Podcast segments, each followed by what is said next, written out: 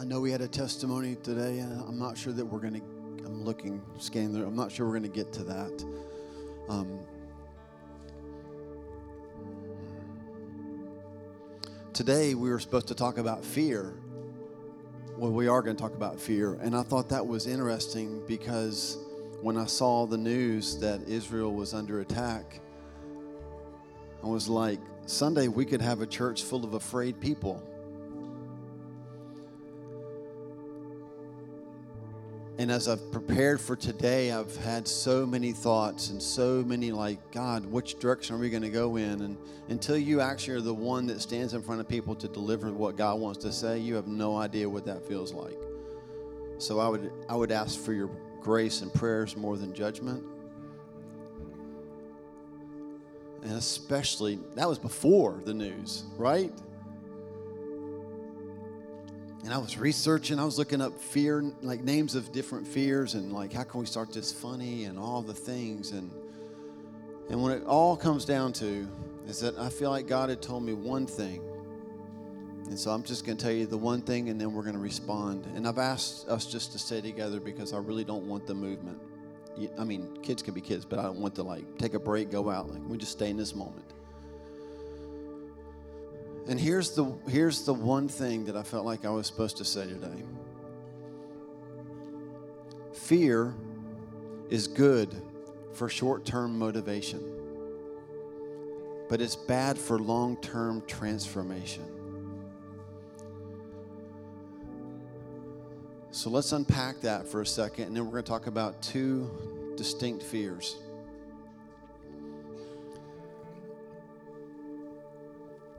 When I was a teenager and had just gotten saved, well, I'm not sure if I was, I don't, I probably wasn't saved. I was churched. You know, when you grow up in church, you're never sure, right? like, is this something I know or is it something I know, right? But I, I was raised in church during the um, 88 Reasons Why Jesus Will Return in 1988. Remember, anybody remember that book, um, which kicked off a whole life of panic attacks for me? I'm not joking about that. Um, I was raised during the Left Behind movie series. Remember that? Um, and and still Left Behind. And no, really, you're left. I don't know what all the sequels were, but I, I gave my. I remember responding to an altar call because this was back when it was really big for pastors to get up and say. They would say, "Do you know that you know? Have you been in those? That you know." That you know. And like at some point, if you say no enough, nobody knows. Am I right? Like, and I was like, it was the culmination of a lot of fear.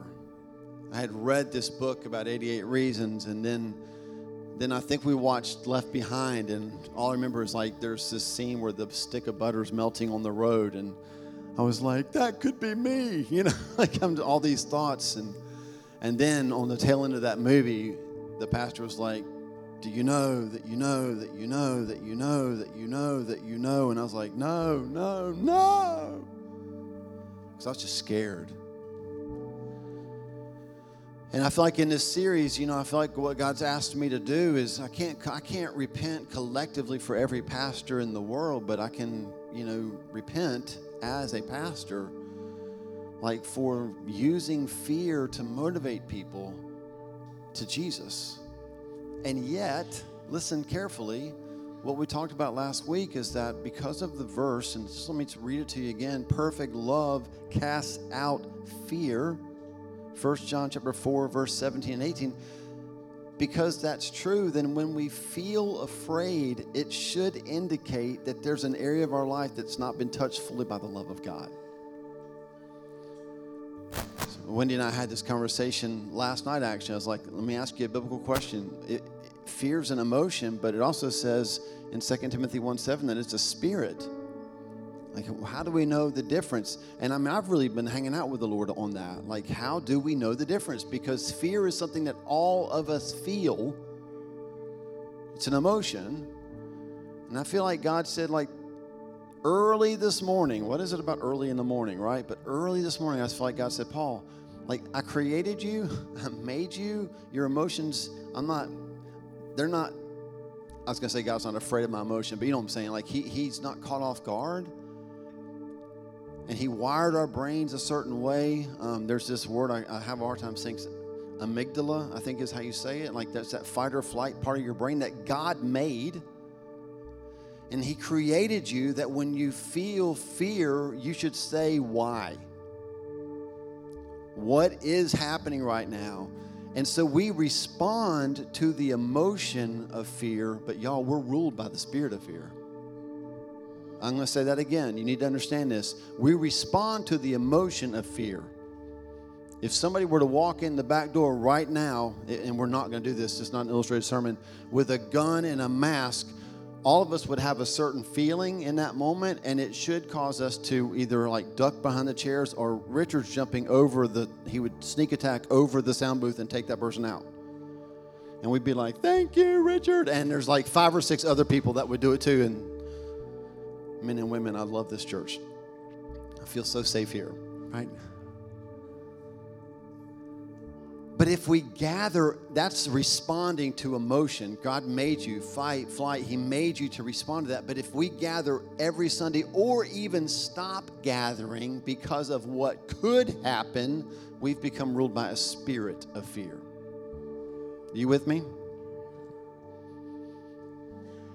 When I was back to when I was a teenager and not really following Jesus, but knew enough about Jesus to be afraid about not following Jesus, I was I was telling Natasha this morning, I, I would go on dates. I know that's a shocker. I would go on dates, and on those dates, I would do things that probably shouldn't do if you're like in love with Jesus. And then on the way home, I would have this like this panic attack, like, oh my God, what if the rapture just happened? And so I would go into my house, everybody's asleep, and I would sneak down the hall and poke my head in to where my, my sister was sleeping because I had this belief that, like, she was a certain age, and if, if the rapture came, she'd be taken out. So if she was still sleeping, I was good, right? Now, look, there could be all kinds of jacked up theology in that statement. Don't go crazy with that, right? Because you know there's some some people believe in an age of accountability and then when you have children you realize that no even even a two-year-old i think possibly could need to be saved right? So don't don't don't make that a theological thing in your head. Just hear my heart. My heart was whew, i survived another day of not looking like jesus and it didn't motivate me long term to be transformed like Jesus. I would go out the next week on another date and do the same thing. 1 John chapter 4, listen to this, verses 16 and 18. And so we know and rely on the love God has for us. God is love. Whoever lives in love lives in God and God in them. Listen to this statement. This is how love is made complete among us, so that we will have confidence when on the day of judgment. So before we finish that, some of you already read ahead. What John's saying is listen, there's a way to live in this world that will alleviate fear of judgment in the next.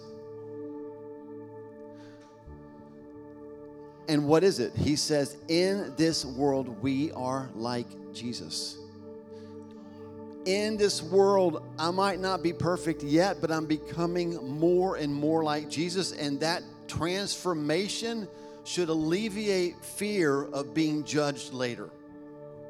And the reason why, when we turn on the news and it says Israel under attack, and we start texting people, oh my God, am I going to go to hell? The reason you do that is because you don't look like Jesus is because there's some part of our lives that have has not been transformed to look like Jesus. And instead of freaking out, we should fall on our face. We should say, Jesus, whatever it is in me that got afraid of the potential end of time, that needs to be touched by your love. I need you to transform me and make me like Jesus. So, two fears FOMO, I mentioned that last week, right? Fear of missing out. And sometimes what churches do is they use FOMO to motivate their people. Oh, you don't want to miss tonight's service. This is going to be the best ever. Well, it probably will be the best ever, but we use that to motivate people not to miss out. And when it comes to the end of days, y'all, the greatest fear that we sometimes use is you don't want to miss out on heaven. And if fear is what it takes for you to be motivated to talk to Jesus about the end of time and eternity, please talk to Jesus. But the point isn't for you to accept Christ because you're getting fire insurance for the next life. Fear might motivate you in the short term to talk to Jesus, but it will not sustain you in the long term to be transformed like Him. Because at some point you'll be like, oh, remember that time that I turned on the TV and Israel was under attack? Well, they're good now. So I guess I'm good now.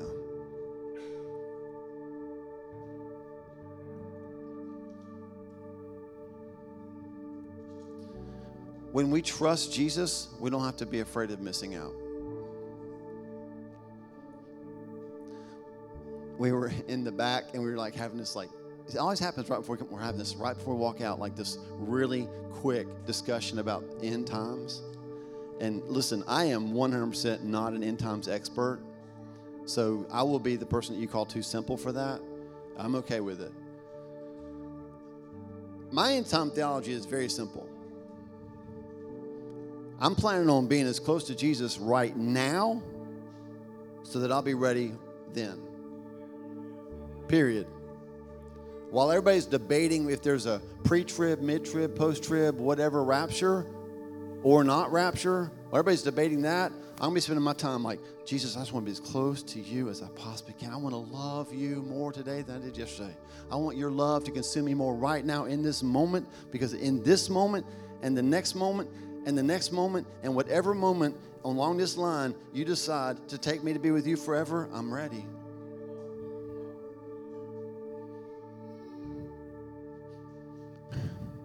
More Christians have sold books on the end times because people get afraid.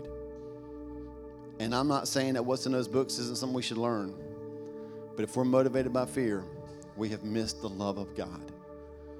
Period. FOMO, fear of missing out. Last fear, and then we'll do something. Is I'm gonna call this FOMU. That's fun, right? And it's the fear of messing up, which is what prompted a lot of probably conversations as we watch the news. Oh God, am I gonna be called to account for all the bad things I've done? Really, God? Like, I've, have I gone too far? Even though I know I prayed and I know your word says, but are you sure I'm good? And 1 John 1 9 says, What? If we confess our sins, he is faithful and just to cleanse us of all unrighteousness. I know it says that, God, but did you see my life yesterday? Wait, that's maybe that's um, ambitious. Did you see my life on the way to church this morning? Are you sure you've cleansed me of all unrighteousness? He's like, Yeah, I've cleansed you of all of it, and now we're working it out of you. You don't have to be afraid of messing up. If you're with me, you're trusting in me for salvation, you don't have to be afraid of that.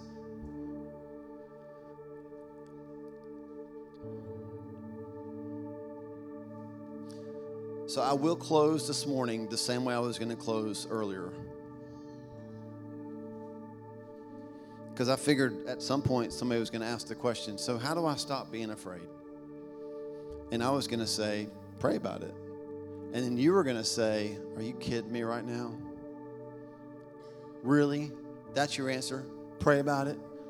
I feel like I pray all the time. Are you kidding me right now? Is there, is there nothing else I can do? And there are practical steps that you can do. But let me just nerd out for a second, okay? And read you a study that I, I heard about this week. It was done in 2003 by a man named Andrew Newberg. He was a he's a radiologist, and it was a study to show the neuroplasticity of the brain. Some of y'all are so impressed that I said that word, you don't even know what it means.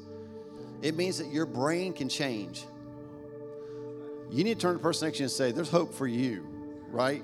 Your brain can change. Neuroplasticity.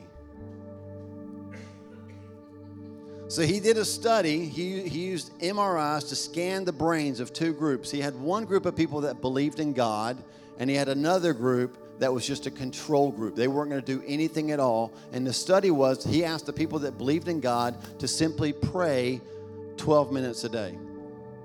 The control, the control group, they didn't do anything. No prayer, nothing. So pray for 12 minutes a day, don't do anything. And after a certain amount of time, he rescanned their brains. And I'm going to read to you what they found. It's a lot of words. You'll be like, what does that mean? I'll try to explain it. The cingulate cortex part of the brain of the people who prayed grew noticeably. The cingulate cortex is the part of the brain that manages emotions, emphatic thinking, and feeling. When the cortex grows, it essentially means you become a nicer, more forgiving person. Prayer literally, I'm still reading from the study. Prayer literally helps us to follow Jesus' commandment in Matthew 5 44 to love your enemies and pray for those who persecute you. This cortex that grows as you pray 12 minutes a day is key to overriding the self preservation mindset, which is our brain's default mode. I told you last week that fear is a normal, fallen human reaction, right?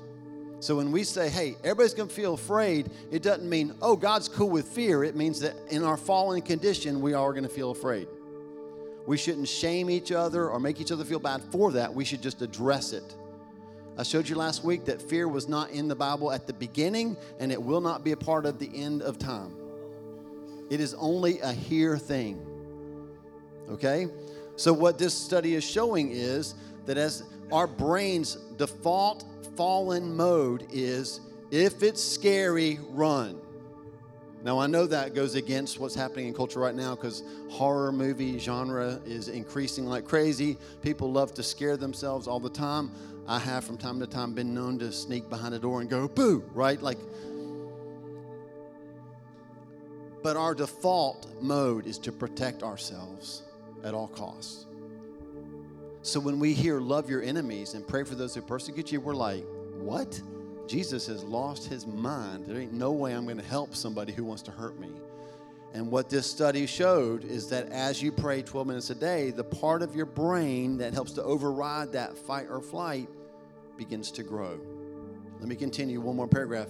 Prayer also decreases the activation of the amygdala, the part of the brain responsible for the fight or flight mechanism. This helps decrease blood pressure and heart rate as well as depression, anxiety, and even PTSD. And because of the decrease of activity in the amygdala, most decisions instead go to the frontal cortex of your brain, which increases self control and discipline. This was with just 12 minutes of prayer a day. Y'all, what are we doing? Don't even hashtag thoughts and prayers because that won't do anything. Apparently, it does way more than we think.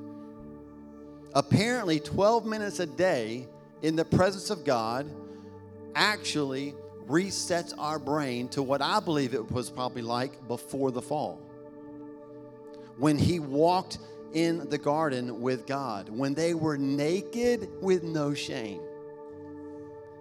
Like, right, don't imagine that because if we suddenly were like naked, if you're walking around going, yeah, that's right, I'm scared of you, right? Like in this fallen world, we don't know what it's like to be naked with no shame.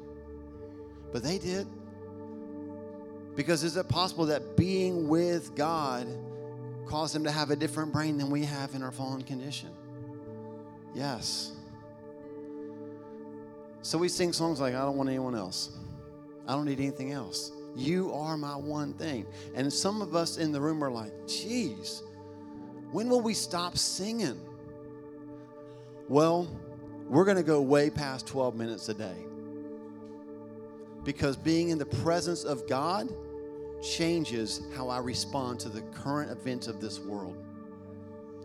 Y'all can come back out. We're going to sing, and I'm going to call you just to respond. That song I'd mentioned, we're not going to do that. Audible. So fun.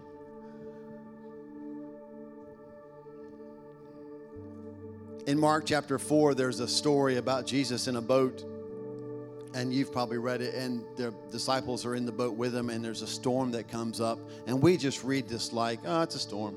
But like these were seasoned fishermen, right? And they're in the boat and they're they're scared. They're afraid of the storm. And they turned to say something to Jesus. And anybody remember what Jesus was doing? Sleeping. Why does it matter that we're close to Jesus? Because when we're close to Jesus, then what can't touch him won't touch us. I personally, again, this isn't in scripture. I personally, I don't think that the whole reason for that that example in the Bible was so that the disciples would learn that Jesus had authority to speak to wind and to waves. I think that story's in the Bible because we're supposed to learn how, in a storm, we're not supposed to panic because we're supposed to know who we're with. If Jesus is sleeping, why are you panicking? Jesus right now is not in heaven going, oh my God, or oh my Father, like Israel's under attack. What does that mean? He's probably like, now? Now? Now? And if you knew my brother, my brother's like, now, right? Go now. Now, like, he's ready. And I'll just tell you this at my stage of life now, I have a very different reaction to the news, right? And it's because I've lived long enough, I hate to say that, to know that this song we're singing is true. Ain't nothing in this world for me. And there's a lot in this world that I love. Hello. a lot. But not like Jesus. Can I can I tell you what's super cool? Because I see we got some like some young adults in the house. When we were here at the Link event Friday night, by the way, Madison, phenomenal job preaching. It was awesome. Um, just I kept thinking like this is the next revival. Is a generation that has not lived long enough to try everything in the world and is still willing to give it all up for Jesus. That's what's going to shake, shake the world. So here's how we're going to end. I'm going to ask them just to sing. I'm going to pray. It's not really like a dismissal prayer, but I think what's going to happen is we're just to we're just to keep worshiping. And at some point, some of y'all are to be like, I mean, are we done? And if you are, bye. And if you're not, come. Get in the boat with Jesus. Like, not just in the boat, but crawl down where he's sleeping and be like, if there's something down here that helps you sleep in a storm, I want to be as close to you as possible. And let's just end this morning with him. You okay with that?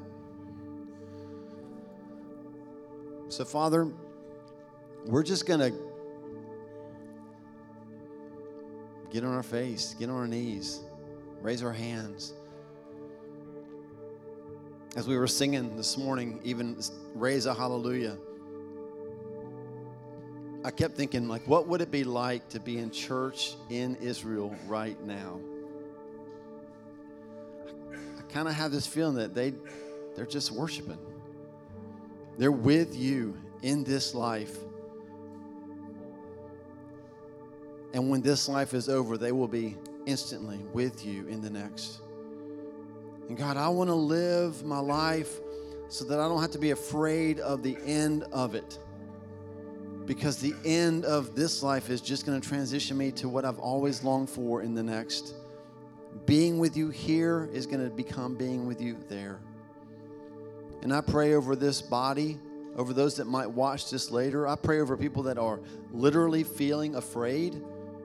I pray that you would help them use that as motivation. Like, God, what is it in my life that needs to be brought close to you so that your love can cast that out?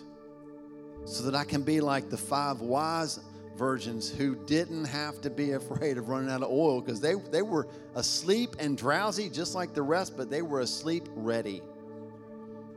And God, I want to be ready. Church, I'm going to ask you to go ahead and start moving. Wherever you're going to end this service, go start moving that, that direction. I know we got people that intercede. You're going to be at the altars. I know we have people that are going to come. You're going to repent. We just need to fall before the Lord and bring all of the emotion that we feel right now and bring it to Him. Don't, don't look to see what someone else is doing. Just go ahead and start to move. Some of you are going to be sitting in your chair, just open up the Word, just soaking in truth. I'm not trying to preach through the prayer, but even in Joshua chapter 1, the entire chapter that is full of be strong and courageous, every command about not being afraid is tied to remembering the truth of his commands. Like, fill yourself with the word right now, and it'll drive fear away. And Lord, I pray more than anything else that we would become a church that looks like Jesus in this world and does not live in fear of judgment but knows that your love has overcome this world. And if we're with you, so will we.